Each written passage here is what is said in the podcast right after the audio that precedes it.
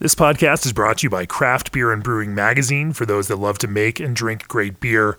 Learn more online or subscribe at beerandbrewing.com or find us on social media at Craft Beer Brew.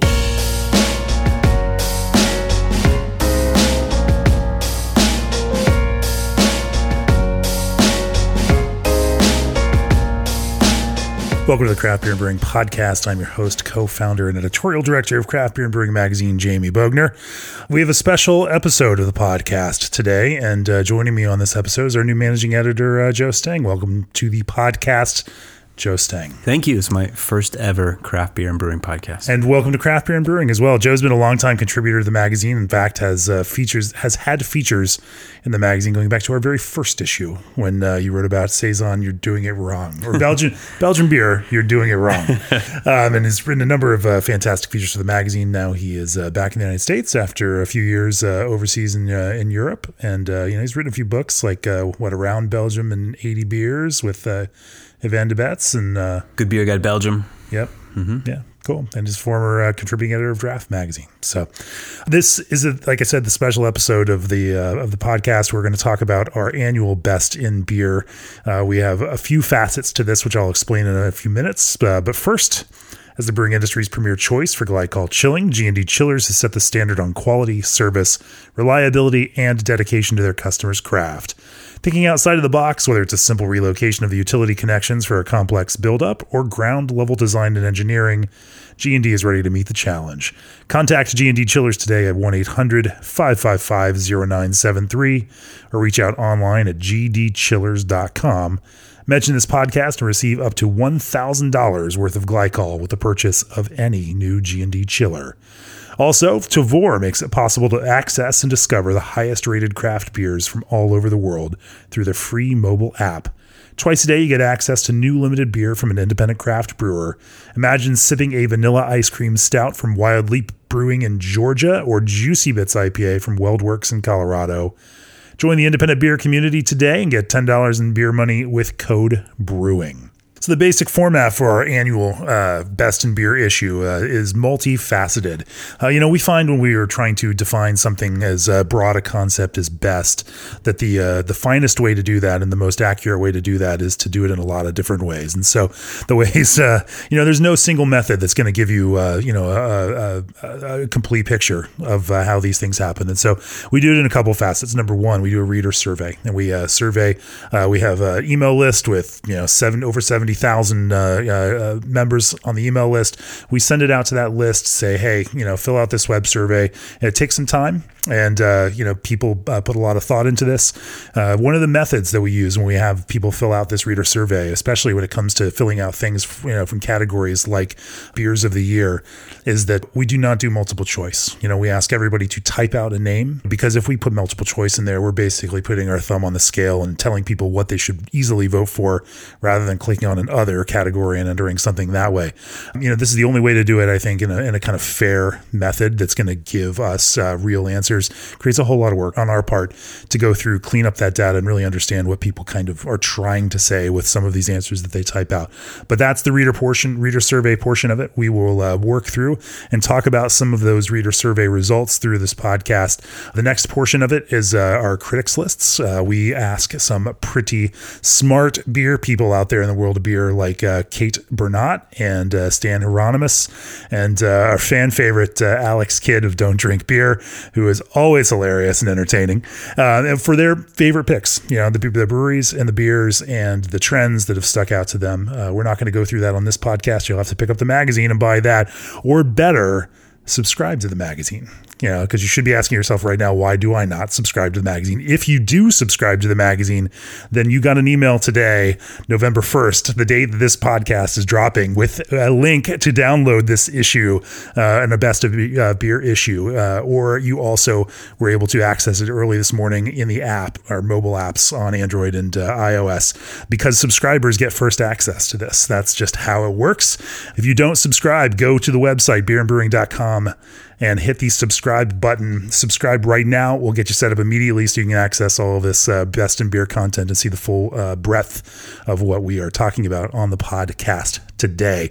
After the critics lists, uh, we have uh, what we uh, consider the pièce de résistance of the best in beer issue. That's only the first of many bad French pronunciations coming up today. I can sense it. There are more. you know, each year, uh, we, the editorial team of Craft Beer and Brewing, as well as in conjunction and with feedback from our critics and from our blind tasting panel, uh, we take a look at all the beers that we've reviewed across the year, the beers we've tasted in places where we haven't had a chance to do full reviews of them, and we try to um, find those beers that sum up what this year in beer is. You know, and that can be those top scorers, those beers that are classic that still blew us away.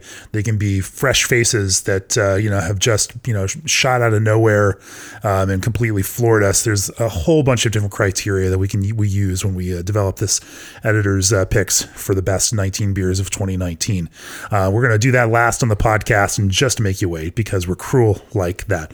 But let's get started in talking about you know our best uh, categories, and we're going to get started. I think first by talking about our Reader's Choice Best Beers of 2019. I mean, this is arguably the biggest list. I mean, this is the most democratic one.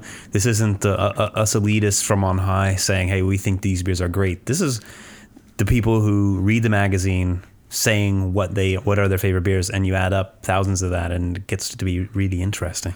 So we allow every uh, every uh, person filling out the survey to list up to five beers in this category, and I think you know that's an interesting dynamic because this is not a list where people get one answer and it's their it's only one beer. You know, you uh, and and I think we see some of the dynamics from that in the list. And then some of those standbys that people might have as their third or fourth or fifth favorite beer that are just the things they always love to go to they end up rating really high on this list you know? And so uh, so why don't we start at number 50 and that's uh, left hand nitro milk stout number 49 founders backwoods bastard. Number 48 firestone walker union jack ipa which got a great brand refresh this year. Uh, 47 is Weihenstephaner uh, hefeweiss beer 46, Old Nation, new to the list with M43 IPA. Number 45, an old favorite, Odell IPA. 44, Dogfish Head 120 minute IPA. Number 43, Sierra Nevada Torpedo. 42, another one from Sierra Nevada, Oktoberfest. And 41 is Pilsner Urquell Pilsner. Yeah, the Pilsner, The Pilsner. the only Pilsner, really. Really? The only one? It's from Pilsen. Yeah? It's- that's the Is, Pilsner. that- is that what makes something a Pilsner? It has to be from Pilsner? I'm not going to win that battle. I'm not going to say that. I will say it, you look in the Czech Republic, and if you make a pale lager outside of Pilsen, they don't call it Pilsner. What do they call it? Světlý Ležák. Pale lager. All right. Okay. Um, so at 40, New Belgium Voodoo Ranger. 39, Dogfish Head Sea Quench. 38, Deschutes Fresh Squeezed. 37, New Belgium Fat Tire Amber. An old school classic. 36, Great Lakes Edmund Fitzgerald Porter. Uh, 35, Bear Republic Racer 5 IPA. 34, The Alchemist Focal Banger. Number 33, Stone IPA. Number 32, Lawson's Finest Sip of Sunshine. 31 is Firestone Walker Pivo Pils. Yeah. Is that one a Pilsner, Joe? Um, it's a Pils. I'm not, I'm not going to get into that, man. That's a great beer. I agree. I agree. I drink a fair amount of that one. Number 30, uh, Yuengling Lager. Uh, number 29, Founders Canadian Breakfast Stout. Uh, everyone loves that maple syrup. Number 28, Russian River Blind Pig, another one. Uh, 27, Dogfish Head 90 Minute IPA. Number 26, New Holland Dragon's Milk. Number 25, Deschutes Black Butte Porter. 24, Ballast Point Sculpin IPA. That one's kind of tumbled down from a number 12 spot last year. Uh, 23, Toppling Goliath King Sue, new to the list. That's a pretty high debut for Yeah, them. jumping in at 23 for sure. That's that's some serious stuff from Toppling Goliath. Number 22, Boulevard uh, uh, Tank 7 Farmhouse Ale. Uh, another uh, fantastic classic beer. 21, Treehouse Julius IPA. Uh, number 20, Orval. Yeah, and jumping from 40 to 20, it looks like. I, I think It it, really did. and seeing seeing beers like Orval pop in here is so cool. And and also down below, we, we mentioned Weihenstephan Hefeweiss beer because I think when a lot of people are filling out this list, they're not necessarily thinking of foreign beers. I think a lot of times they're thinking of American craft beers. They're getting this email from an American craft beer magazine. And so a lot of these probably are not top of mind for people. But when they're asked to put in their top five, they're like, "Oh yeah, Weihenstephaner Hefeweißbier. Yeah, somebody, you know, people did that." And Orval is enough. Enough people said that that it's in there in top twenty. For sure, for sure. You know, if you ever want to um, go through some excruciating pain, I suggest correcting everyone's different spellings of Weihenstephaner. Thank you, Jamie, for, Yeah. for doing that for us, for yes. everyone. Yes. Little known fact: I spent four straight days cleaning up this data uh, and using uh, what I uh, you know know about beer and these breweries, uh, just to make sure that when we sort and again kind of correct that we could actually count these things accurately. Uh, it's insane. Three Floyds is number 19 with Zombie Dust Pale Ale. Number 18, WeldWerks Juicy Bits IPA. Uh, number 17, The Alchemist Heady Topper IPA. Uh, number 16, North Coast Old Rasputin. You know, one of those beers that I was drinking back in the mid to late 90s, uh, back in some of those early days of craft beer. And uh, it's still fantastic to see it getting some credit up here. And it's available, you know. I mean, it's like Sure, it's one of the sure. yeah. Uh, number 15, Sierra Nevada Celebration. Number 14, Cigar City Jai Alai IPA. Number 13, Toppling Goliath Pseudo Sue. Number 12, Sam Adams Boston Lager. Gosh, talk about a classic. I think it's so cool that that's on there. I mean, I, I, I it, there's a lot of people. Who, I mean, the people who get this magazine are not. They're savvy beer people, and in their top five, they're like, "Oh yeah, Sam Adams Boston Lager." And, I mean, if it's a beer you drink a lot of, it's hey, a it's a know. beer that obviously a lot of geeks take it for granted, and it's the airport beer par excellence. You know, at the at the airport sure. bar. Um, but for that again to like pop into people's mind is like, oh yeah, that's one of my top five. The next one's another one, similar kind of boat, uh, Guinness. Yep. At nu- at number 11 with Guinness uh, Extra Stout.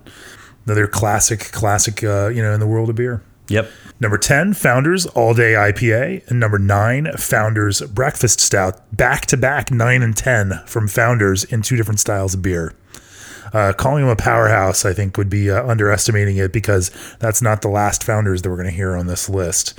Uh, Allagash before that with Allagash White. Wow, there's a classic high up there. Um, Goose Island Bourbon County Stout at number 7.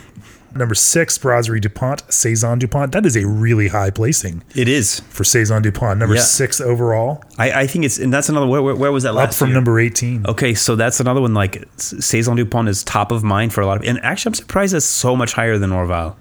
For the people who are going to name a Belgian beer, m- more people said Saison Dupont than said Orval, and I think that's really interesting that that has become such a. It, it is kind of a for a lot of people. You ask them their favorite beer, that'd be a default beer. Oh, Saison Sure. Dupont, yeah, and um, I think that's interesting that it's. I mean, s- s- 30 years on from when Michael Jackson wrote about it and Americans first learned about it, it is still growing in people's minds. This this uh, beer.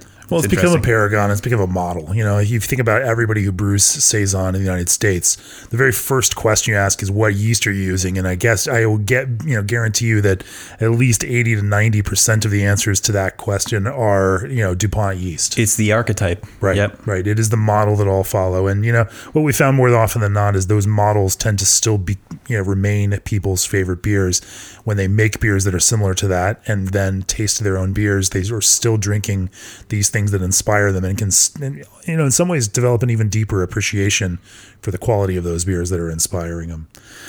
Uh, number five, Founders uh, Kentucky Breakfast Stout. So that's not just that's four found, four or five founders on the list, and three of the top ten are founders beers. Yes, they are. That's pretty impressive. Yeah. Uh, number four, uh, this one shot way, way, way up the list. It was a 34 last year, and, and actually, I think debuted on the list last year because it's a pretty new beer. Sierra Nevada, hazy little thing. Obviously, with these top beers that are in, these are the ones that are in people's minds. They have to be almost have to be widely available to be able to Sure, you know, be the sure. sort of people's regular go-to beers. But for that, in just a couple of years, that ha- I mean, it's you know, we know it's a great beer, but it I mean to be able to do that, it really has to be a great beer. I That think. means it has to be a great beer. and That means they have to be able to get lots of it out there in a lot of places to a lot of people and build a brand familiarity around it, which you know Sierra Nevada does because they have such a uh, consistent reputation for quality across all the styles that they brew. Number three, I feel like we need like a drum roll right here, but that uh, that is a perennial favorite at the top of all top lists. Russian River Pliny the Elder Imperial IPA. Number two is another one from Sierra Nevada. Sierra Nevada with two in the top five. Uh, that's Sierra Nevada Pale Ale. Not a huge surprise that it's up there. It tends to go neck and neck with the number one beer, which I'm sure everyone out there can figure out right now. Uh, and that is Bell's Brewery Two Hearted IPA. Uh, Bells and Two Hearted have just kind of owned the top of, of a lot of these lists uh, from us, from other magazines like Zymurgy uh, for the last few years. Um, there's a deep seated love for this beer. It's a great beer, and there's just something about that trout. You know what I mean? Like I see, you see that trout, and it's like, oh, there he is. I got to get some of that. Uh, and, and sure. number number one and two switched, right? I mean, there was Sierra, did, Pale they Ale was top last year. Pale Ale was top last year, and uh, Two Hearted has taken back the crown. Two Hearted unseated it. Yeah, yeah. So let's pivot next, and we can talk about uh, your favorite breweries by size, and we can start with the very large breweries because there aren't that many of them. These are breweries over five hundred thousand barrels a year. And then number five was Lagunitas Heineken. Number four, Boston Beer Company. Number three, New Belgium Brewing. Uh, number two, Founders. Again, no surprise. Number one, uh, Sierra Nevada Brewing. Uh, congratulations to all of them. There will be a nice trophy going out to Sierra Nevada for that. There will also be a trophy, of course, going out to Bells for their Two Hearted. I should have mentioned that before. We have beautiful little trophies for all the winners that uh, are also tap handles that they can, you know, throw on a, a tap in a tap room. That's why they do this for the trophies. You know, brewers love medals, Joe. Mm-hmm. Love medals. On the large breweries category, number five, this is these are breweries from 100,000 barrels to 500,000 barrels a year. Uh, Deschutes at number five from Bend, Oregon. Dogfish Head, number four. Number three, Stone Brewing out of Escondido, California. Number two, Firestone Walker. And number one, Bell's Brewery. I suspect that Bell's will not be number one in this category for very for large breweries next year. And that is because as I was checking this data for the list, they are about 15,000 barrels away from the next higher category. So they are about to surpass the uh, 500,000 barrel a year mark. And I imagine by next year, they, they will have done that. Bells will become a very large brewery. Bells will move up a category and they're, they'll be you know, hidden in a heavier weight class then. We will see how that plays out for them. Mid-sized breweries. These are 15,000 to 100,000 barrels per year. Number five is Three Floyds out of Munster, Indiana. Number four, Trillium Brewing out of Canton, Massachusetts, and Boston and Fort Point. Uh, Allagash Brewing is number three from Portland, Maine. Number two, Treehouse Brewing in uh, Charleston, Charlton, Massachusetts, um, continuing their meteoric rise over the last few years. That brewery is, I think, I believe at last check, brewing over 50,000 barrels a year and selling every bit of it out of their brewery. Uh, absolutely a force of nature. And uh, number one in the mid-sized brewery category, 15,000 to 100,000 barrels per year, Russian River Brewing out of Santa Rosa and Windsor, California. In the small breweries category, and again, we are just reading the top five of these categories. If you uh, read uh, the issue of the magazine, uh, we actually track these about 20 deep in each of these categories. But, uh, you know, we have to give you some incentive to, to go read the magazine. And so go do that or subscribe today at beerandbrewing.com. Uh, number five on the small breweries list. Uh, kind uh, surprises me that a brewery this small has been able to kind of make it this high on a list, but it's Hop Butcher from the World from Chicago, Illinois. One of the best brewery names in the country. Yeah. Yeah, that's a great name. Hop Butcher for the World. That's just a cool name. Well, apparently, I'm not saying that's why they're in the top five here. Okay. I'm just saying it is certainly a top five brewery name. I, I don't disagree with you. And apparently, they're making beer at uh, you know Chicago is a pretty met, uh, large metro area, and uh, they've made a lot of favorite lists from people certainly in their area who have uh, been voting hard for them. So now they are number five and number four out of Brooklyn, New York, another large metropolitan area. Uh, Other half brewing. You can see there's a, a hazy IPA uh, uh, thing running through uh, you know some of this uh, top list.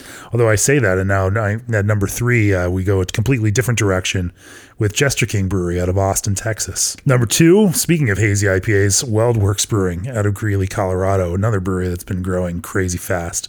And at number one, uh, for again, for yet another year in a row, uh, that's Hill Farmstead up in Greensboro, Greensboro Bend, No, Vermont. no surprise there. No surprise there. I do, uh, certainly won't argue with that. Uh, certainly one of my favorite breweries in the entire world. Uh, before we talk about the next category, I just want to uh, share that Hopsteiner is a vertically integrated global hops supplier dedicated to delivering the finest hops and hops products available. For six generations, Hopsteiner has partnered with breweries of all sizes, offering unique hop varieties and innovative hop products designed to enhance flavor, aroma, consistency, and flexibility for brewing and beyond. Learn more at hopsteiner.com. Also, balancing barley and hops is your expertise, and for Clarion Lubricants, food grade lubricants is theirs.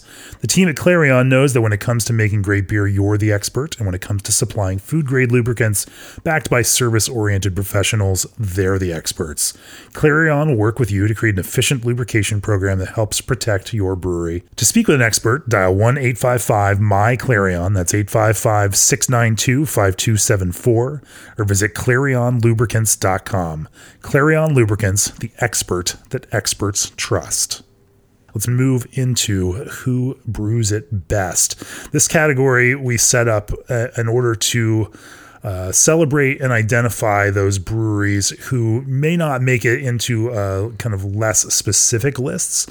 Uh, this one is, you know, we ask based on the type of beer that uh, a brewery brews. And so we ask who your favorite American IPA brewer is, who your favorite hazy IPA brewer is, who your favorite sour wild ale brewer is, et cetera, et cetera. Let's go through some of the categories. And, uh, you know, I think we can start right down there with your favorite lager brewery. Uh, Joe, you want to share uh, favorite lager breweries with the people?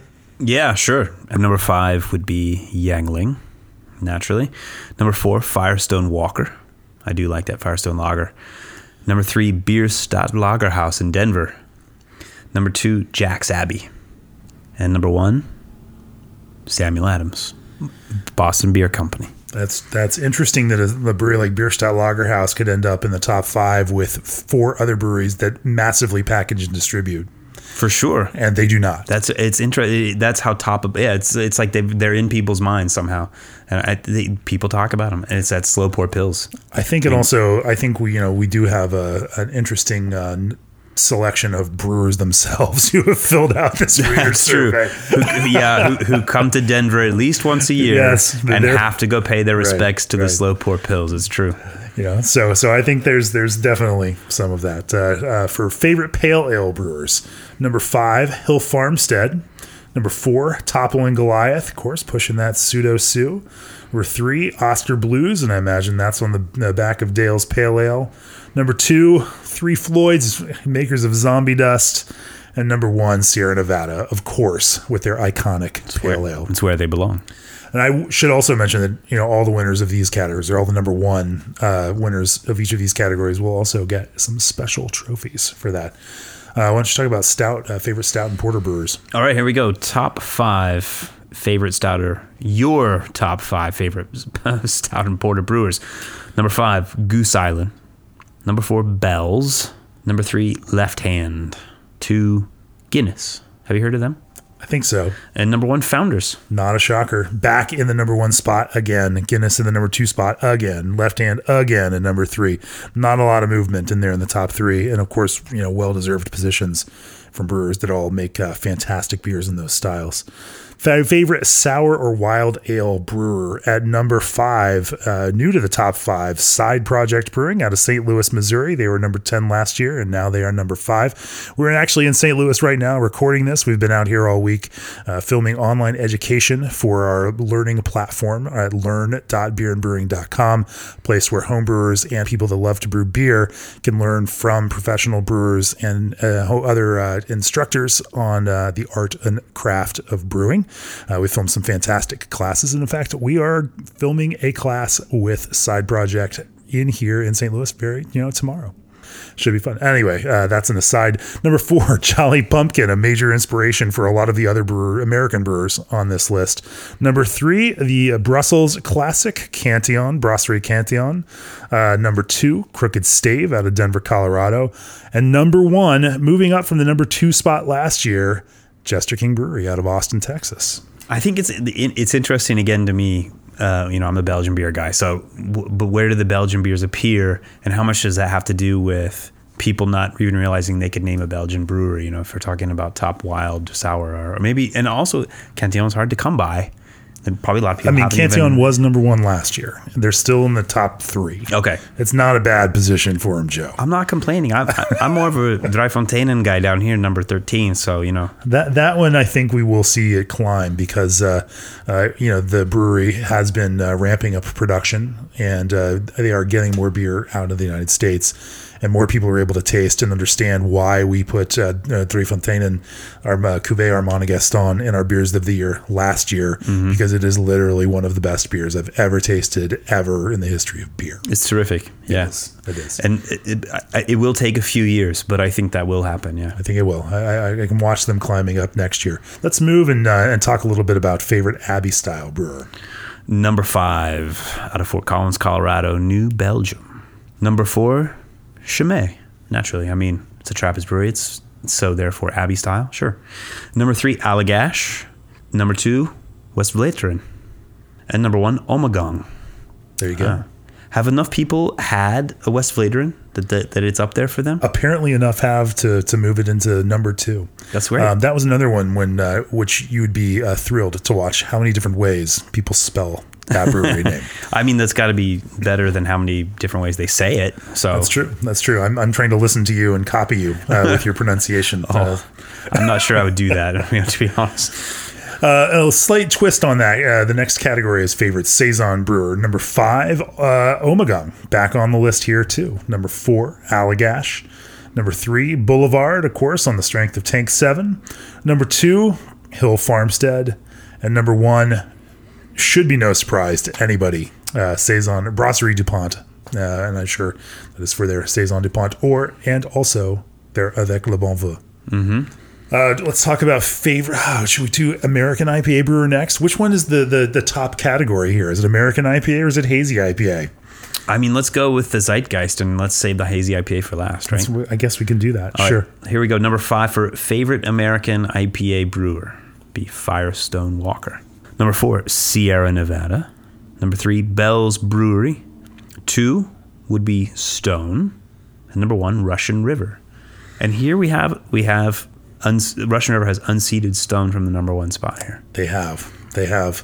If you're listening in and kind of counting in your head, you know, there's a few medals here uh, for a couple of breweries like Founders and Sierra Nevada, and uh, you know, I think is that. Uh, I think that's number two now for Russian River. Uh, let's shift favorite hazy IPA brewer. The top cat. Well, I shouldn't call it the top. Uh, It's the most hyped category by far, uh, you know, in craft beer right now. Uh, the number five spot for your favorite hazy IPA brewer is WeldWerks Brewing. Number four, The Alchemist. Number three, Trillium Brewing out of Boston, Massachusetts, and others. Uh, number two, Sierra Nevada in the number two spot. All Again, on the strength of that hazy little all thing. on the strength, of a hazy little thing.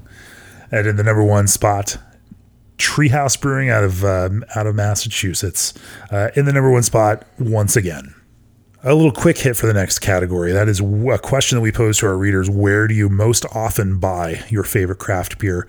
We won't talk about the entire thing, but I just want to talk about the, the top uh, you know entry in this list, and that is brewery. If we look at where people bought and you know craft beer, even two years ago in 2017, um, a whole lot more people bought beer at a liquor store or especially beer store.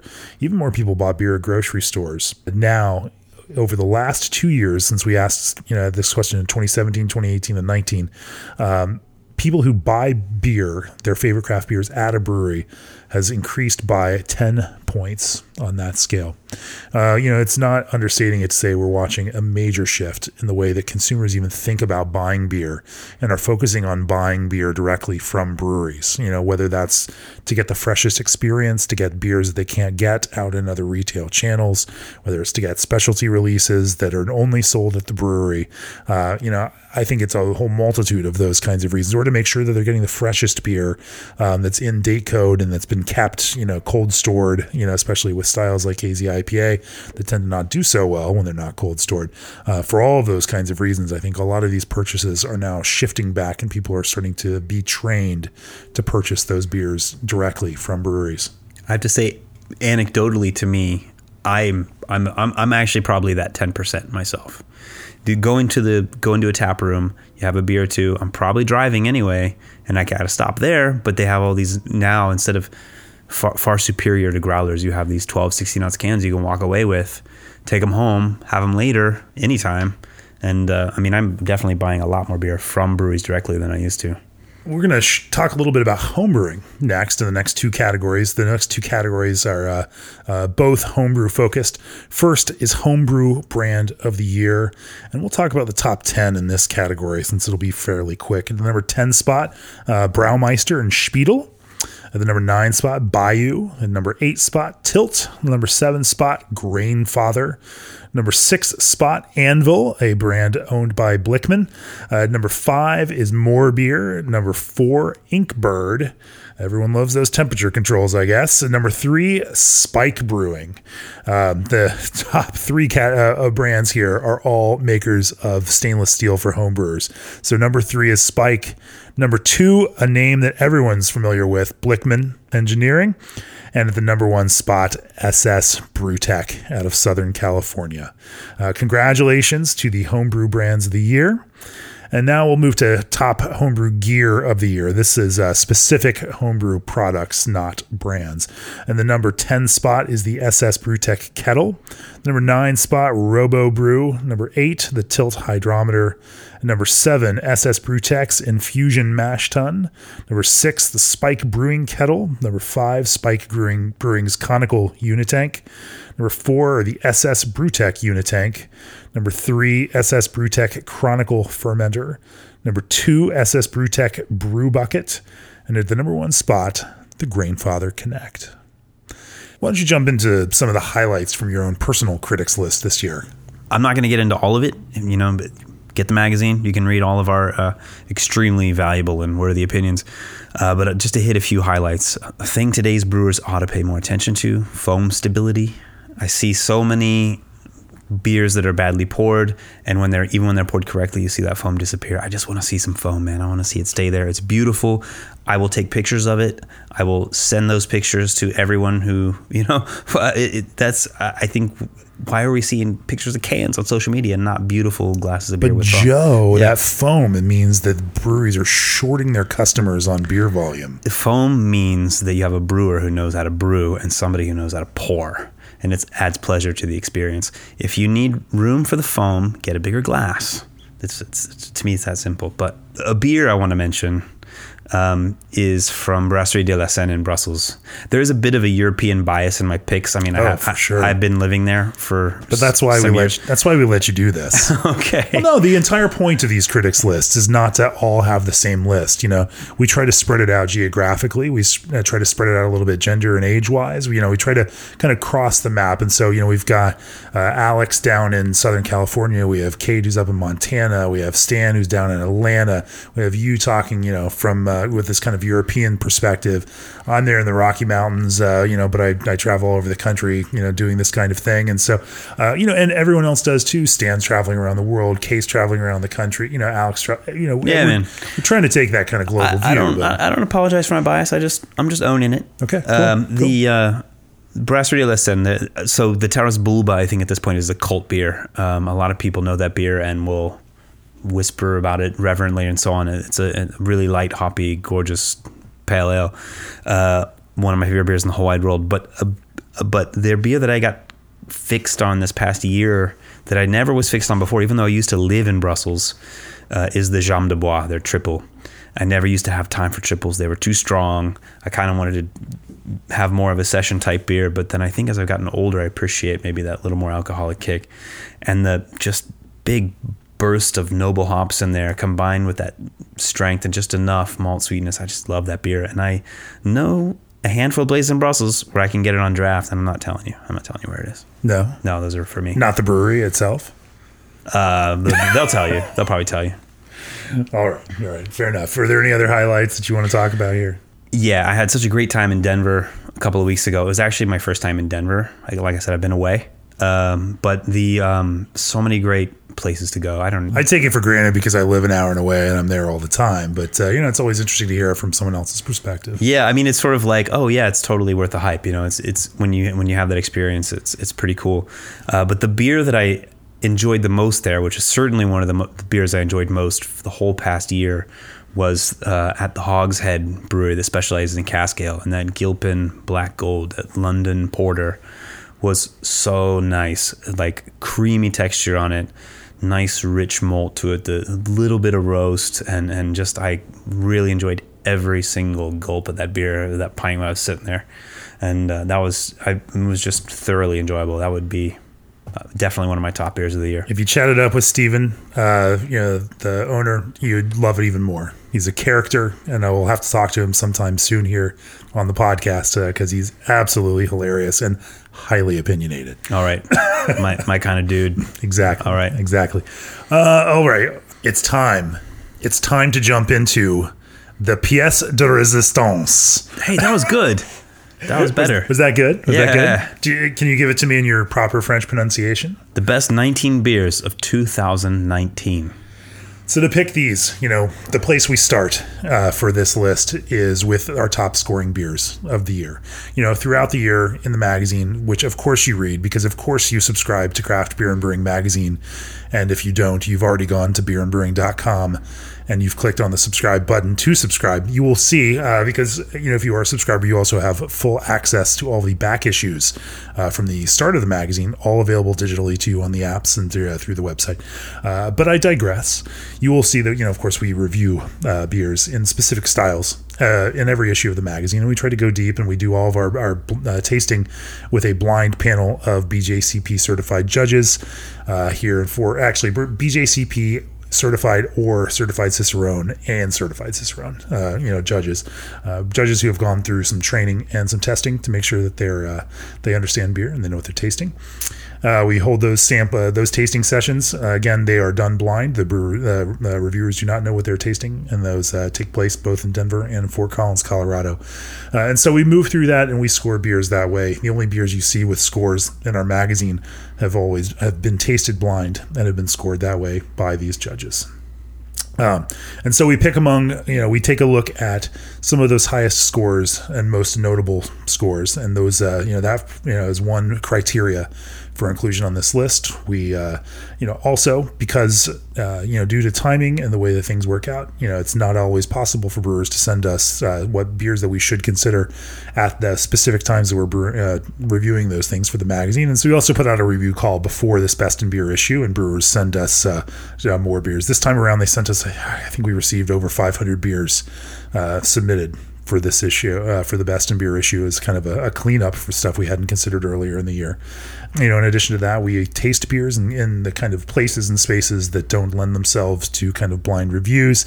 Uh, we don't want to knock those beers out of contention. They're just as a different standard for uh, you know for trying to consider and include those. Uh, anyway, well, we uh, Joe and I, uh, you know, and uh, all the folks at Craft Beer and Brewing put our, our heads together and talk about uh, those beers that have been Im- impactful for us, those beers that have scored high, those beers that have, uh, you know, really speak to a zeitgeist. Uh, you know, for the year of 2019 in some way or another, and we've put together what we consider, you know, a list of our top beers of 2019. And so, to that end, let's talk about these top 19 beers, Joe. Yeah, let's talk about them. Why don't you talk? Uh, why don't you start it off since I've been talking a lot uh, with one that you have written about in this new Best in Beer issue and done an extensive profile of. Well, this this is a beer that um, when I have a, I have a handful of friends that when they find out about this, they're gonna laugh because they know how I feel about this beer. I would I would marry this beer. Um, but it's that's not why it's here. It's um, I mean that didn't hurt, but but the um, you talked to uh, uh, brewmaster like Matt Brynildson or Yvan De Baets, and Yvan said this is for him the best pilsner in the world. We're talking about the Schönramer Pils uh, out of Schönram, Bavaria in Germany. Um, the brewer, the brewmaster there, Eric Toft, originally from Wyoming, but wears lederhosen five days a week and speaks fluent Bavarian dialect. Um, we, we do have a big feature package on him, a big feature article on him in this article in, the, in this uh, issue. Um, it's not. This is not just a pils. Um, it is a pils that is packed with juicy Tettnanger flavor, and it is on the rather bitter end of the spectrum for a German Pilsner. Um, and for me, it was kind of my daily bread for a long time when I was living in Germany. So um, I'm very familiar with the beer, and um, it is just it's one of those things where it's got so much character, and yet it doesn't demand anything of you. You can sit there and have another and another while talking and talking, and and um, it doesn't intrude. It doesn't, you know, it, it's just. Anyway, the, the Schönramer Pils is one of our best 19 beers of the year. You know, it's interesting because Schönramer was uh, mentioned to me when I was out in uh, uh, Windsor, California earlier this year, recording podcast uh, and uh, going to visit uh, Vinny and Natalie Cilurzo at Russian River Brewing. And Vinny mentioned to me that it was his visit to Schönramer and and spending some time with Eric down there that inspired him to install open fermenters at the new brewery in Windsor, California. Yeah, and so uh, seeing the sphere of influence that uh, Eric Toft has had on some of the world's best brewers, you know, it's uh, it's well deserved, and it's uh, you know, it's there's it's a certain credit to him and the talent and skill that he's applied to this. I think we should say it's not widely distributed in the U.S. Um, it, it there's no reason it couldn't be um, more long term.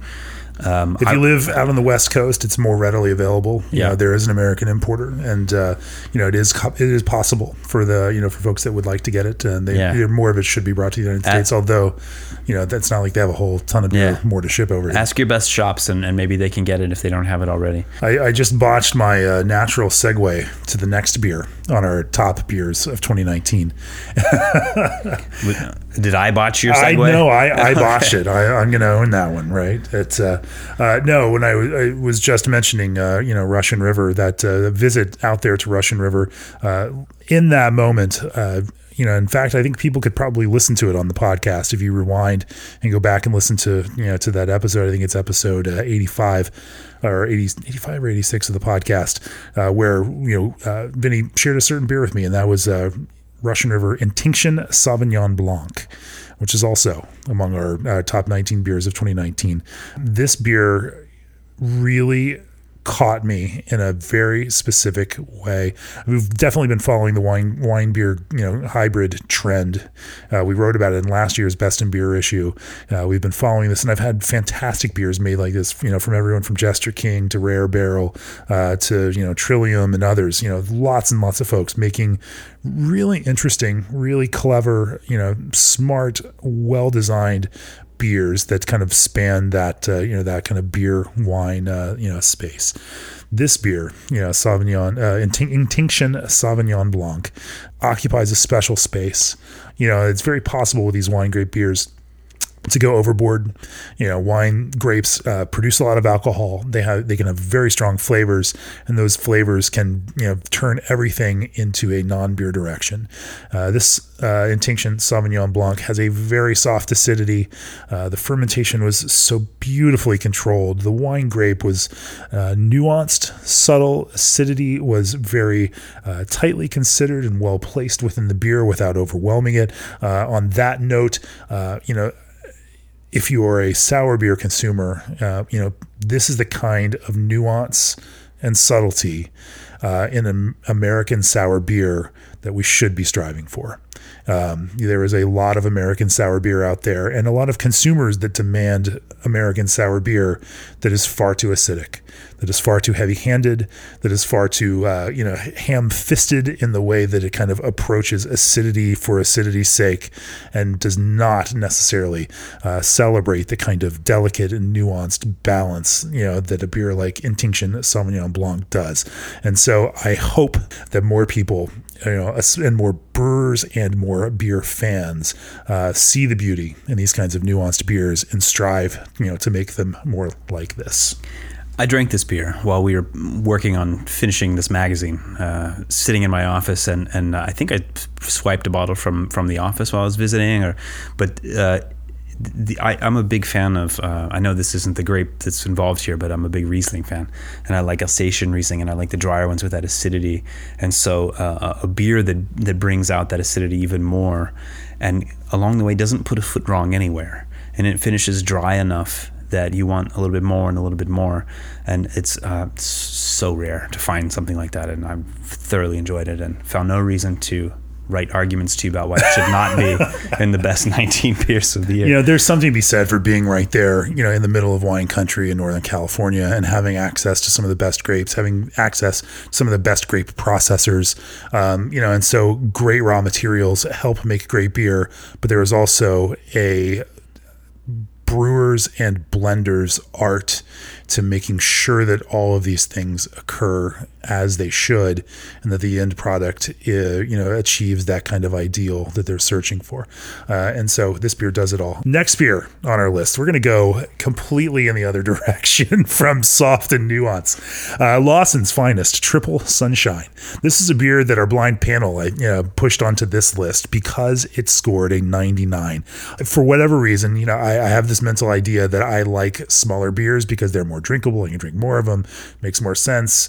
You know who drinks these big things and yet at the same time every time i drink some of these triple ipas I absolutely love them. I, I, find a lot of times the double and triple IPAs, are, to me, are more drinkable than the regular IPAs or the hazy IPAs because there's more malt in there and it's often more balanced. I, I, get it. And so, you know, even though I have this mental idea of what I like and what I think I like, every time I drink these, like, you know, just I am completely shocked at how well it works.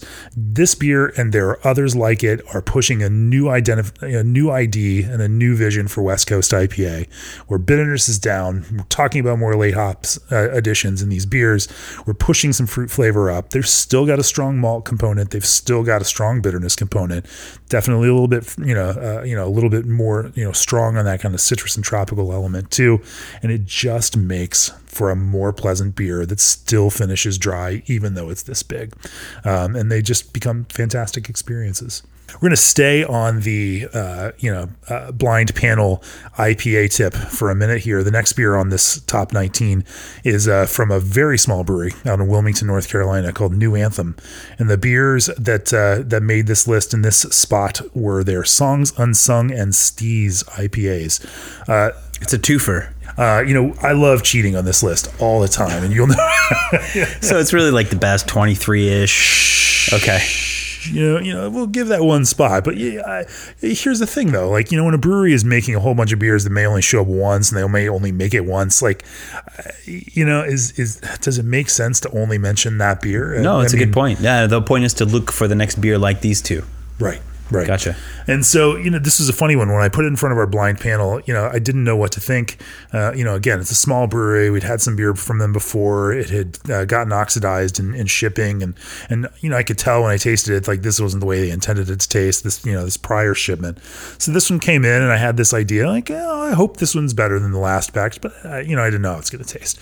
We put it in front of the blind panel and I, made sure to align it so we had, uh, uh, you know, uh, two portions of the panel. You know, each were drinking a, a, new anthem beer, but a different one, and it came through it, and you just see it on the faces of our of our blind judges. Like they just lit up. And, you know, this is in the middle of a, a, long flight of IPAs. Which, to be honest, if you've ever judged IPAs in any kind of competition, it is a pain in the ass. I mean, it is a literal I mean, you are slogging through it and try to keep your palate in some sort of shape to be able to differentiate between these beers, especially as you get deeper into it. So, you know, here you are in the middle of a panel, and uh, these beers just lit up the room on both sides. And it was an amazing thing to watch uh, amongst other great beers in the same flight. Very high scoring, fantastic beers. They just head and shoulders standouts.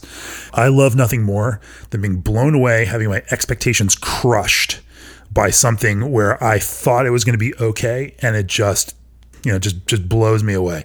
Um, there was nothing more fun than to have to eat crow about that and to admit, hey, I was completely wrong in my you know my misplaced expectation about this.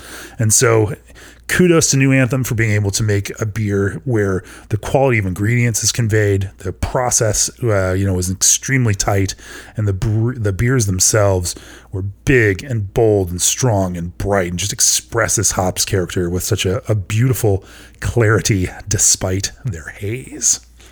There you go. And then uh, the next on the list is another IPA. Uh, this one is Parish uh, Brewing, Ghost in the Machine from Broussard, Louisiana.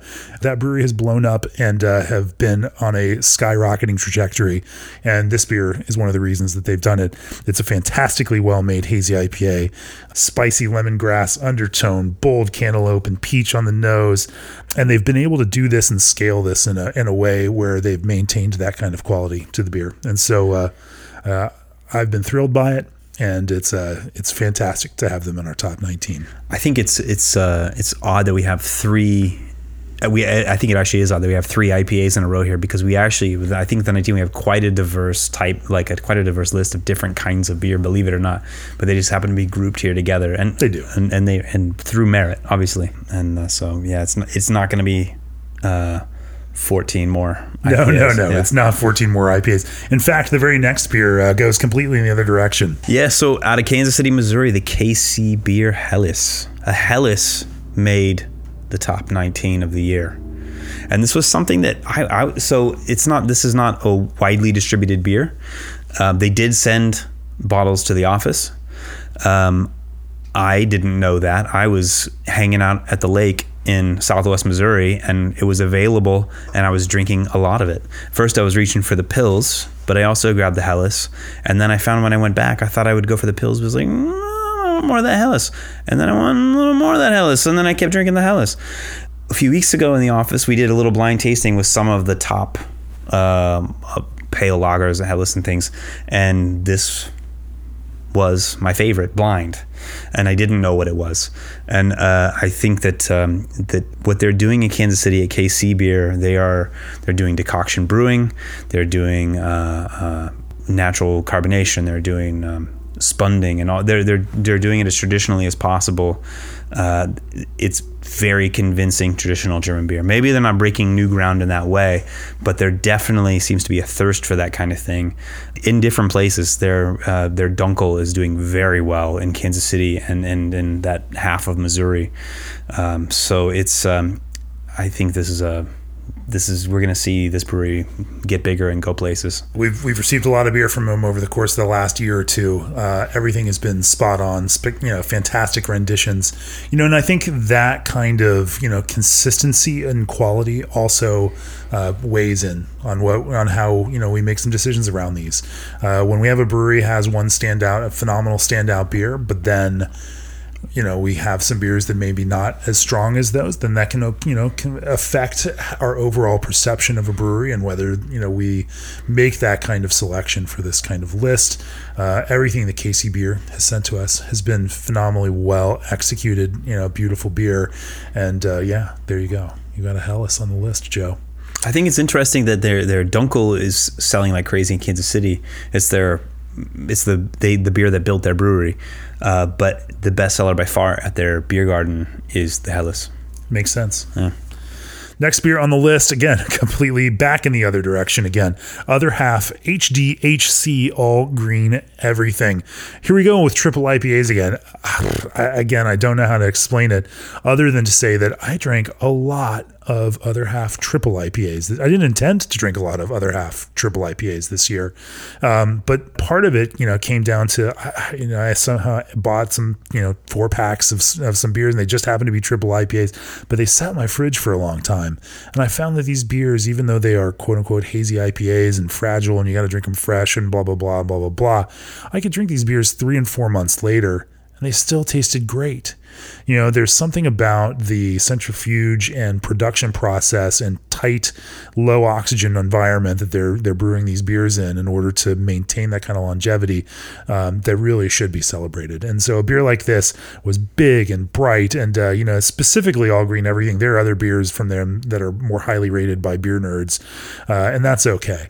But this beer in particular, uh, you know, was not just a sweet citrus bomb. You know, it was a well nuanced, um, you know, thoroughly kind of you know had weird rough edges to it, uh, you know, in terms of some kind of funky green fruits and, you know, some kind of, you know, weird and big diesel notes, which I, and like a little sweatiness, which I find fascinating and I love in some of these IPAs because, you know, again, it gives it layers of complexity and other kinds of flavors to latch onto. And, uh, you know, of course, they've created a new acronym for this, you know, HDHC, which describes some process where they're using cryo hops, uh, you know, more advanced hops products as well as. We uh, don't as have enough acronyms. We need more acronyms, really. We, we, the beer world definitely needs more acronyms. Yeah, yeah. And so for the acronym alone, there you go, other half in our top 19 of 2019. Uh, no, fantastic beer, fantastic brewery, and uh, one that uh, is engaging in, in very highly technical processes and doesn't get enough credit for, you know, the care and focus that they're putting into making sure that these beers are also technically uh, capable as well as you know creatively fulfilling. Next on the list, modern times, and uh, as I kind of as I tried to dig into this, um, you know, I looked back at uh, those modern times stouts that I've had, and I think I had at least seven or eight modern times barrel aged, different modern times barrel aged stouts over the past year, uh, and I think I list some of them here in the review, which we'll have to read by subscribing to Craft Beer and Brewing Magazine at beerandbrewing.com. Um, but this is another case where they, you know, these beers become ones and dones. They, you know, they they release a special release. They don't make it the next year. Again, you know, lifting one beer up at the expense of the others just seems to not really celebrate the overall quality of the entire program. And with these barrel aged stouts, every single beer, every single barrel aged beer I've had from them, and I mean, you could add, you know, clean non barrel aged beers into that too, have been excellently executed, um, you know, beautifully constructed, just you know, so thorough and thoughtful in the the way that the flavors are added into the beers, the way that the barrel, you know, the base beers are complementing the barrel character, the way those adjuncts are selected, and you know, and I think the other big thing, which has been a big one for me this year, is despite adjunct Latin beers with lots and lots of culinary flavors in them, they never lose sight of the beer there's still a strong roasty base to these beers. There, even though there might be an intense, you know, sweetness in some of these adjuncted stouts, there is still a nice, solid, firm bitterness throughout the beer that kind of helps bring that sweetness back down.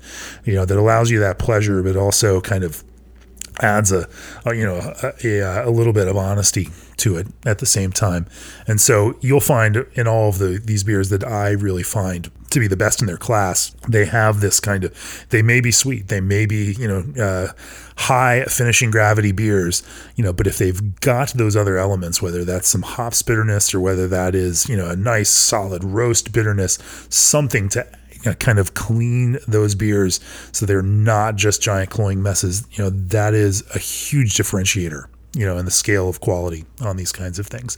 To me, you know, these beers that are too sweet without that just taste flat. You know, they just taste like this big pancake that just kind of spreads over with no real definition to it. There's no character, there's no like contrast, you know, and uh, I think that's where the real fun and excitement comes out of these kinds of beers. It has to have that contrast. Modern Times barrel aged stouts do, and uh, for that, they are in our top 19. Um, so the next one on the list is uh, Beachwood Funk Yeah and Cool Ship Chaos. No, again, it's a twofer. It is. Okay. You know why? Both of those scored 100 with our blind panel in our issue where we covered wood aged sour beers earlier this year.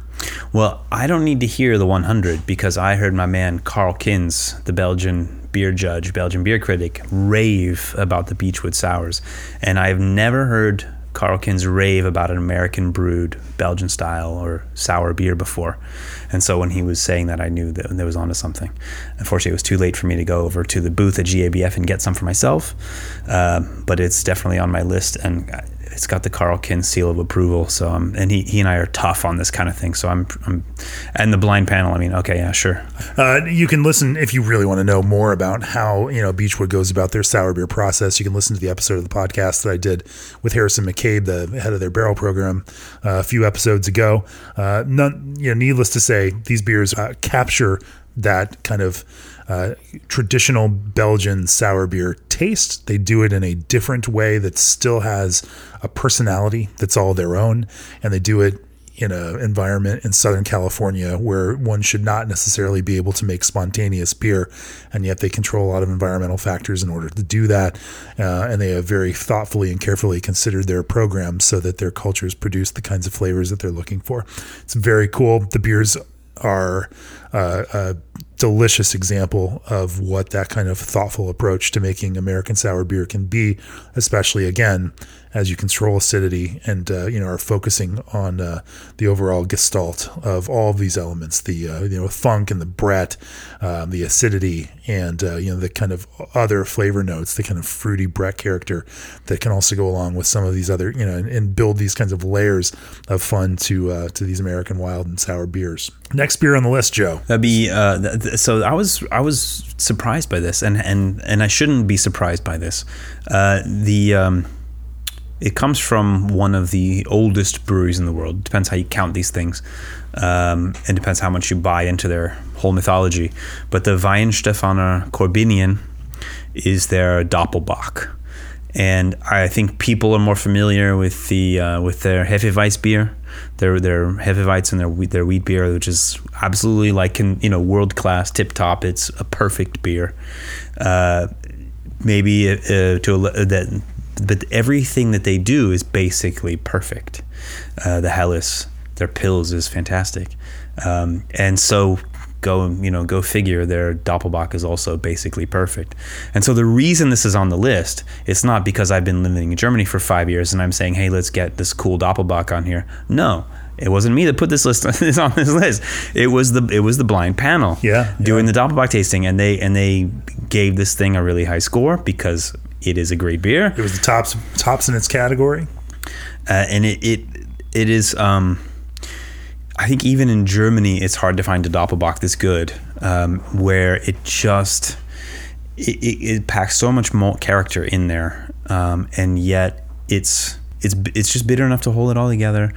Um, and it, but it finishes so softly and easily, and it's so dangerously easy to drink uh, and it can you know packs all that character in there, and then you can like have another and another. It's got that the caramel the the the that malt has like almost a tootsie roll type flavor to it, uh, and it's it's just um, but it's not a sweet beer. It has sweetness, yeah, but it's not a sweet beer. It is very perfectly balanced. It's harmonious. It's round.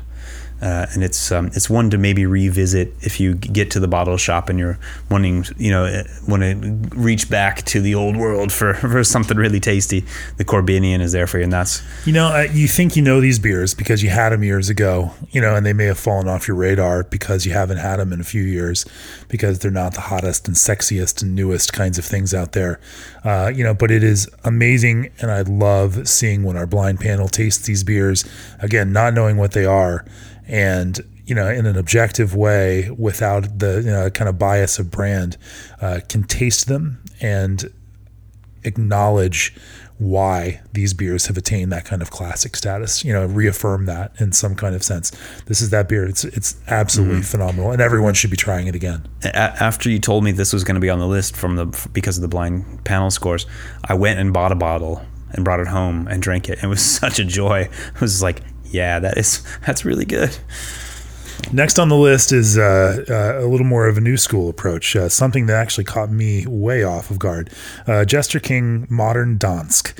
Jester King is no stranger to our, our uh, top beer list. They've appeared on their top 19 before certainly you've heard our readers celebrate them in our Readers' Choice Awards. Uh, this beer, I didn't know what to make of it when uh, when they sent it our way, and you know, but I was familiar with Frederiksdal, uh, the cherry winemaker in uh, in Denmark, and so you know, I, I, opened up a bottle and tried it, and uh, and it was a beer that I kept going back to, you know, and I didn't know why I kept going back to this beer, um, you know, and so I had to continue to think about it each time I had it, you know, and there's a depth and a nuttiness to the cherry component in here that, uh, you know, both at the same time felt like a, uh, a, a, a kriek.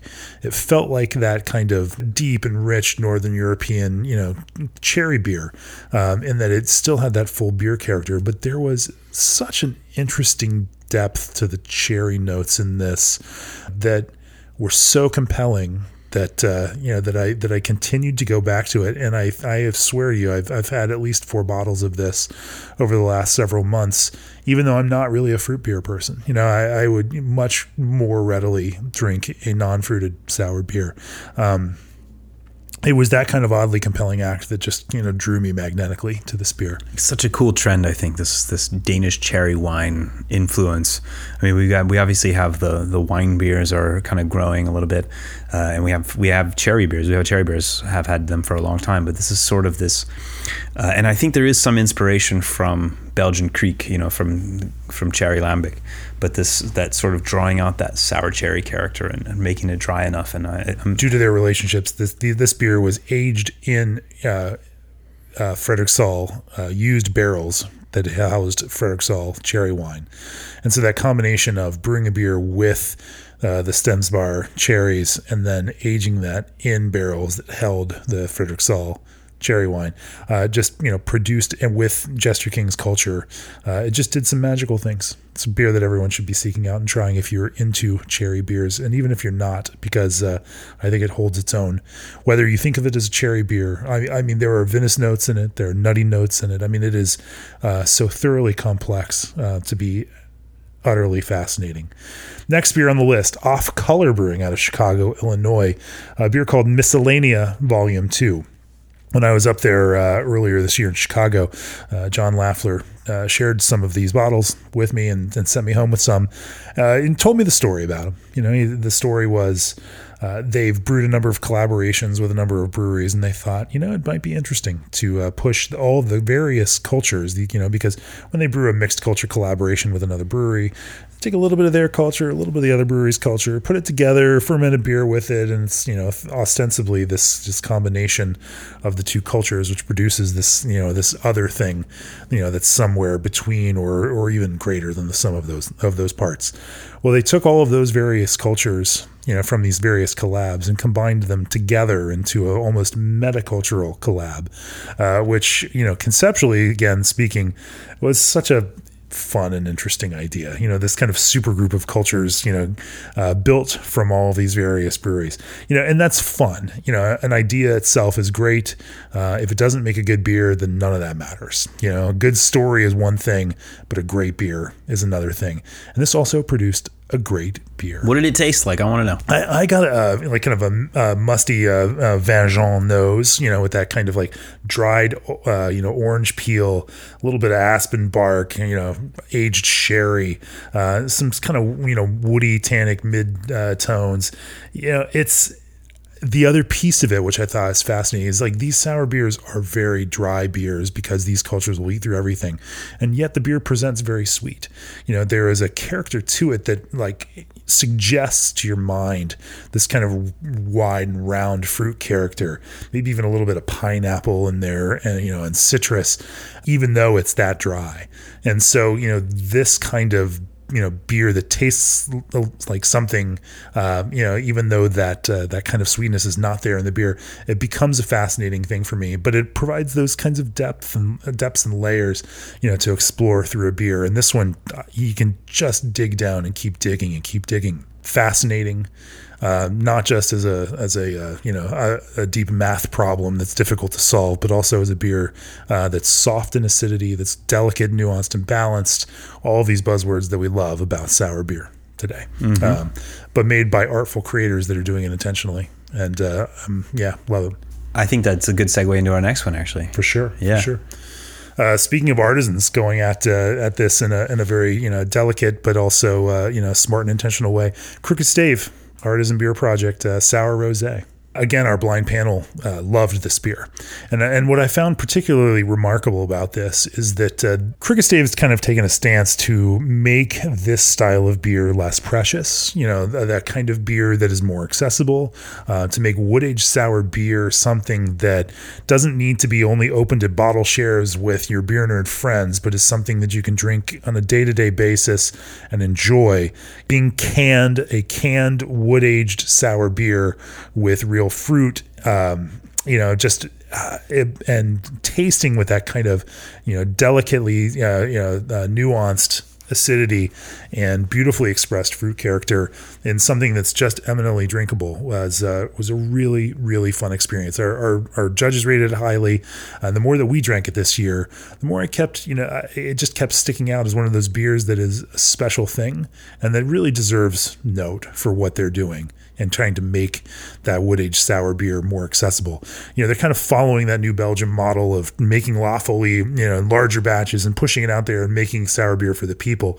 You know, this one does it also by kind of capturing that zeitgeist around rosé um, and producing something that is beer but with fruit that hits that you know that kind of rosé with the acidity that uh, you know drinkers that want that you know are expecting out of it uh, kind of soft and gentle acidity and a light fruit character a beautiful color um, and they just yeah they just nail it. And, the, and the can really stands out on the shelves and it, there's a whole can cocktail culture as well going on and I think there's overlap there with rosé and I think it's just one of those it, it, not everybody who's walking through the beer aisle intends to buy beer, but that might catch their eye, and then could you you can get new fans with that kind of thing. Not all beer, and especially not all sour beer, needs to be sold and marketed to the same market of beer geeks. This is a sour beer made by uh, authentic, intentional creators that is marketed and spe- you know very cleverly aimed at a different kind of beer drinker. Uh, you know, and it's awesome to see that. You know, there is not one beer drinker in this world. There are lots and lots and lots of different beer drinkers. It's fascinating to go into their tap room and find different kinds of demographics, different kinds of gender groups, everyone is enjoying these beers and coming at it from different perspectives. And, uh, you know, this is a beer that is for uh, lots and lots of people and not a very narrow, narrow slice of the beer nerd market. I love it. Uh, next on the list is another top scorer for our blind panel Foothills Brewing Torch Pilsner out of Winston-Salem, North Carolina. We got another Pilsner on the list. We do. Is it a trend, Joe? Is this the year the lager breaks? Well, you know, craft Pilsner is one of the top five uh, favorite beer styles of our readers, so maybe. It is. It is. I don't know if there's a, a, ton that we can actually say about this, but other than you should read the review in Craft Beer and Brewing Magazine, you should read our write up on this. Uh, it is a beautiful, tight, well constructed. Uh, they call it a uh, uh you know Czech lager. You know, th- we certainly have our own uh, you know opinions about how people define things like Czech or German and how those things need to fall. I, I think I think there may be. I'm coming around to this idea that there may be an, an American Czech lager style, where basically the way that an American craft brewery might make a Czech lager is to throw a bunch of Saaz hops in it, and not necessarily, of course, not necessarily follow the whole elaborate decoction method and get that that residual sweetness. And and and the American brewers obviously tend to avoid diacetyl as well as much as they can, whereas Czech brewer can tolerate a bit of that. Sure, sure. Um, so this is the sort of cleaner, thinner crisper. There it is. Yeah, you got there. Uh, you but, got there. But but I mean, I, I tasted it in the office, and it's you know if I if I was. Um, you know, and I, I did get to judge uh, German Pilsners and, and, GABF this year. And if I'm sitting there judging a beer like that, it's going to do very well because it just hits the right notes. It's balanced. It's got good flavor. It's clean. It's a great beer perfectly clean, but a nice character to it too. You know, yeah. That, and that's the piece. Well, it, has, like it has enough hops. Yeah. I mean, it was you know that I think that really helps. Uh, I think I, am shocked how many times I see a, a, a, brewery in the states saying they're making a Czech pilsner, and then it's got like. 12 or 18 IBUs. Like, come on, man. You crank that up past 30. Give us some hops. I mean, Czech beer is hoppy. Give us some hops. Especially, you, you, need a lot of Saaz if you're going to make, if you want to taste the Saaz, you got to put a lot of Saaz in there. Speaking of hops and, and lots of hops, uh, the next one, Pint House Pizza, double dry hopped green battles out of Austin, Texas. I mean, Pint House, you you have certainly heard of them. They've uh, won every award they could possibly win over the last couple of years, from Alpha King to World Beer Cup to the Great American Beer Festival. Uh, in fact, you know, Green Battles, the non-double dry hopped version of this beer, uh, has in 2018 uh, won uh, in both American IPA in the World Beer Cup and American IPA at the Great American Beer Festival. so us giving it this honor is is small compared to that kind of double honor uh, from the World Beer Cup and from uh, you know the Great American Beer Festival. Uh, but as we tasted this beer, we we understood why. You know this is again like you know uh, with Lawson's that we mentioned earlier. This is the evolution of that American West Coast style IPA.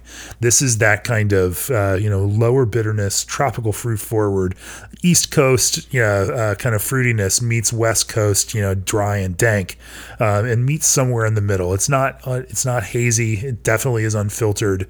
Uh, you know, it's a cloudy beer, not a hazy beer. Um, you know, but the beauty of it is when you taste it, it just doesn't you know it, it tastes like something else entirely some sort of different category that's somewhere between these kinds of things. You know big and strong and dry but also so heavily you know fruit forward um, you know that it just that fruit itself kind of gives it a you know a little more you know softness and accessibility. Um, making a beer like this that is so flavorful despite its size uh, is remarkable. And uh, you know Joe Mohrfeld and their team at uh, Pint House uh, have just become masters in brewing these kinds of IPAs, and so uh, they've been recognized by it, you know, for it by uh, you know plenty of others.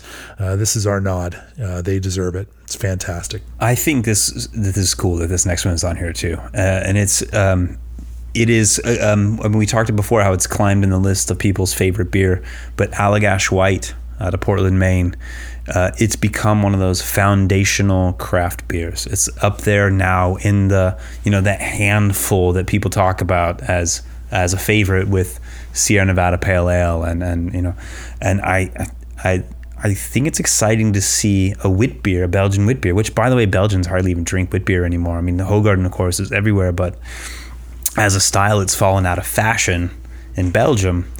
But meanwhile, a beer that's that's very um, reverently brewed, you know, following that that sort of uh, Pierre Celis style, um, and and I think fine tuned nicely over the years as well, gone from strength to strength, and so it's my take on it is it's a little spicy for what I like, but I love that acidic edge to it, that light acidity that makes it so quenching and drinkable, and I think that's why people keep going back to it. That's why I'm always happy to drink it if I see it on tap our blind panel again this year, uh, you know, rated at 98. It's easy to again think that uh, you know we've had these beers in the past, we know what they taste like, and uh, you know we we uh, we kind of forget how, how they hit us you know that first time or that time where uh, you know we don't know what we're drinking and it's just a revelation in a glass.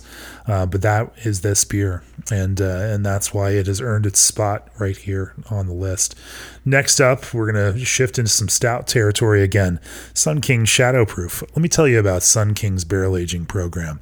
Uh, these guys are crushing it. And I don't think that they get enough recognition for just how creative and interesting, you know, their barrel aging program is. It's, you know, easy enough to build a barrel aging program around you know pastry stouts and big sweet things and you know make a, a generally soft but high gravity you know and a high finishing gravity thing and then just add a whole bunch of, of flavors to it and then make it a barrel aged beer you know it's hard to you know you can cover up a lot of the flaws in a beer that way and and just make a kind of thing you know sun king has gone a different direction they have won uh, a number of medals now for their magpie muckle which is a, a wee heavy aged and mead barrels. Um, kind of a, a, different approach. I can't tell you another brewery that makes a beer like that.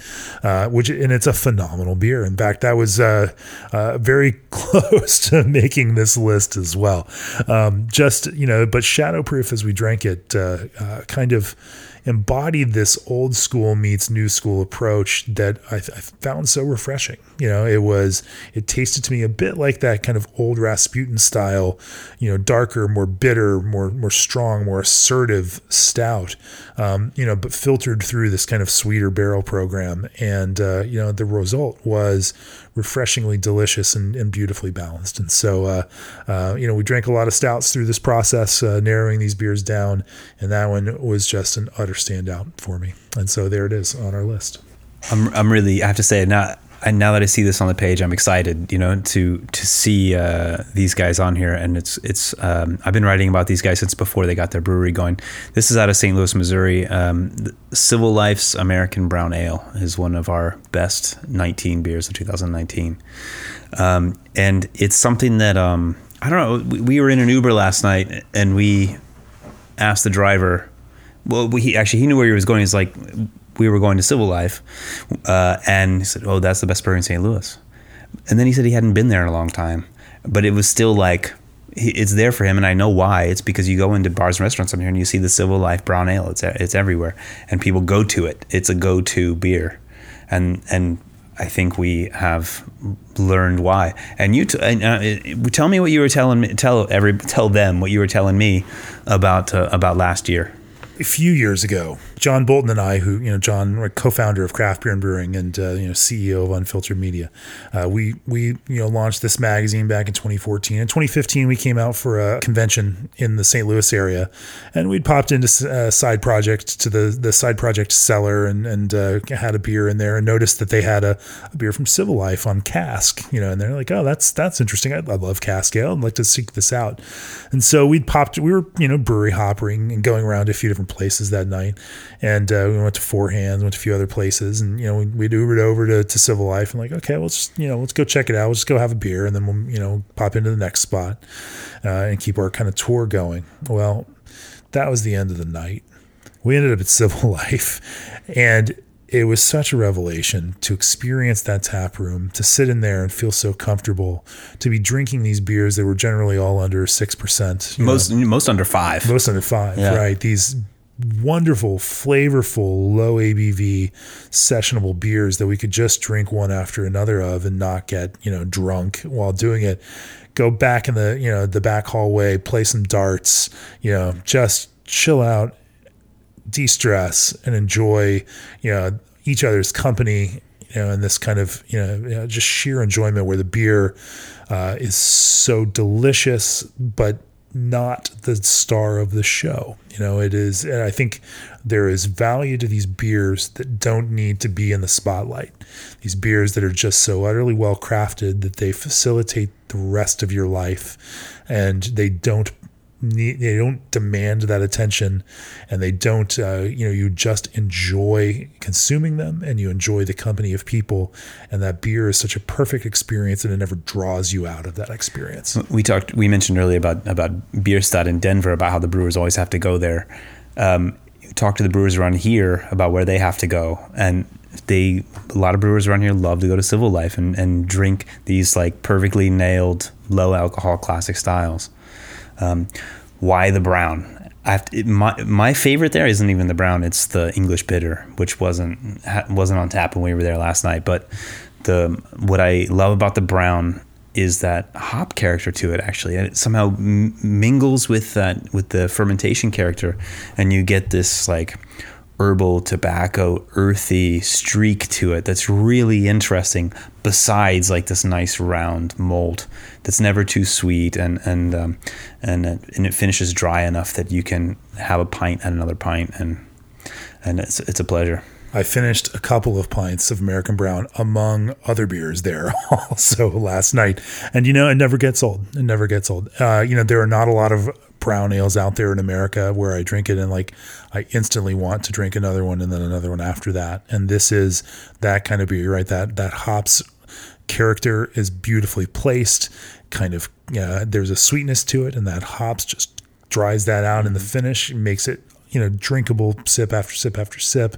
Um, you know, it's and, just. Uh, and you told me this was almost on the list last year and got nudged out and this year it's been close. Yeah. It's yeah. been a contender, and uh, you know, uh, uh, you know, and it's it, you know, these are always difficult decisions, uh, and certainly our experience of it. And I think you know, at the same time as the brewery has moved from mobile canning to uh, their own in-house canning, that their packaging program has improved, and I think that has improved our experience of that beer when they ship those beers out for us to evaluate. And so I think that could have been the difference this year and uh, how it just struck us.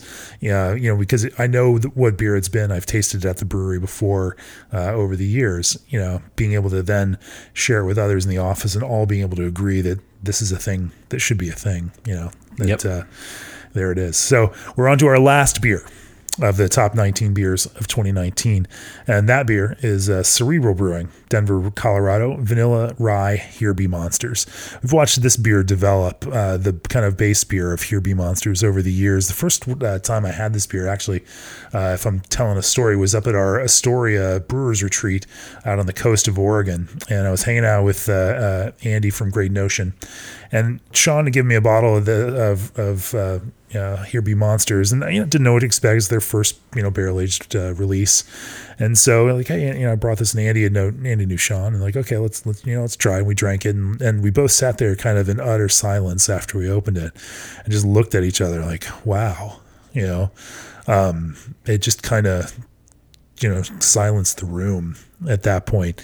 It was such a dramatic and bold you know first foray into barrel aged release, and then the, you know the next batches came out, and the batches after that, like they have continued to iterate and improve on you know, from an already incredibly high level. Uh, this beer we got uh, you know about a month month and a half ago we were able to kind of dig into this and you know in the midst of drinking you know and evaluating a lot of these last minute stout entries which is its own challenge to you know to move through uh, a lot of uh, um, you know, you know, tasting panels of, of these kinds of stouts uh, just became an utter standout. You know, it, it, the richness of the beer in terms of that layered malt character and that nice sharp roastiness um, that was softened that needed to be there because it was so softened and sweetened by that perception of the incredibly strong vanilla in the beer.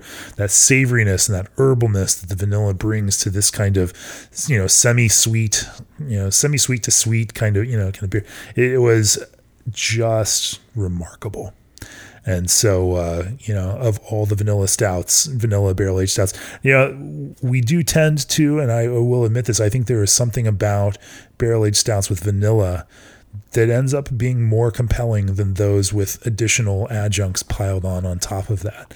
That there is something about that vanilla which heightens the barrel character in a in a barrel aged beer because it's a flavor that's all, already in that kind of barrel age, and the vanilla just kind of brings it out and, and makes it a little more whole.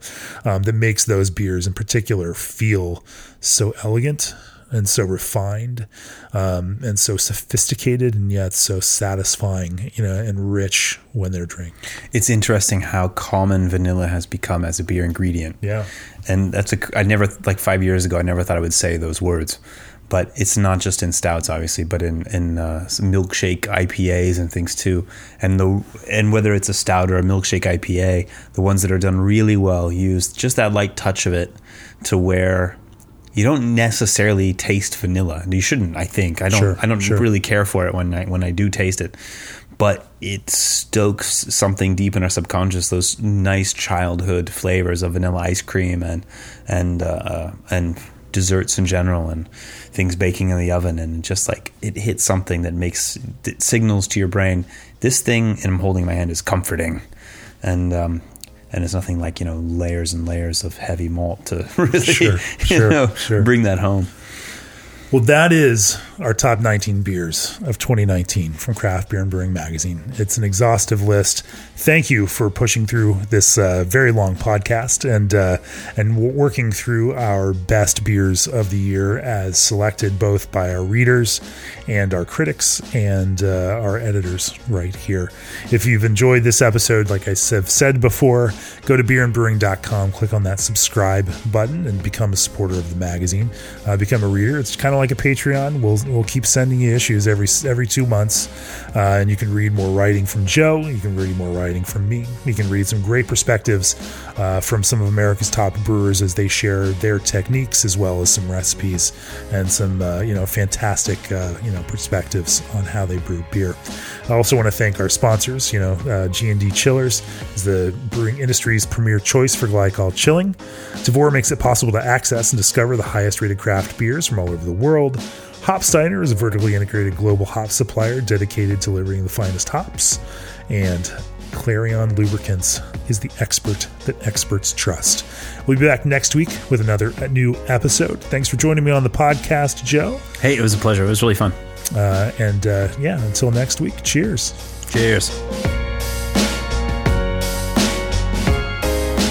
This podcast is brought to you by Craft Beer and Brewing Magazine for those that love to make and drink great beer.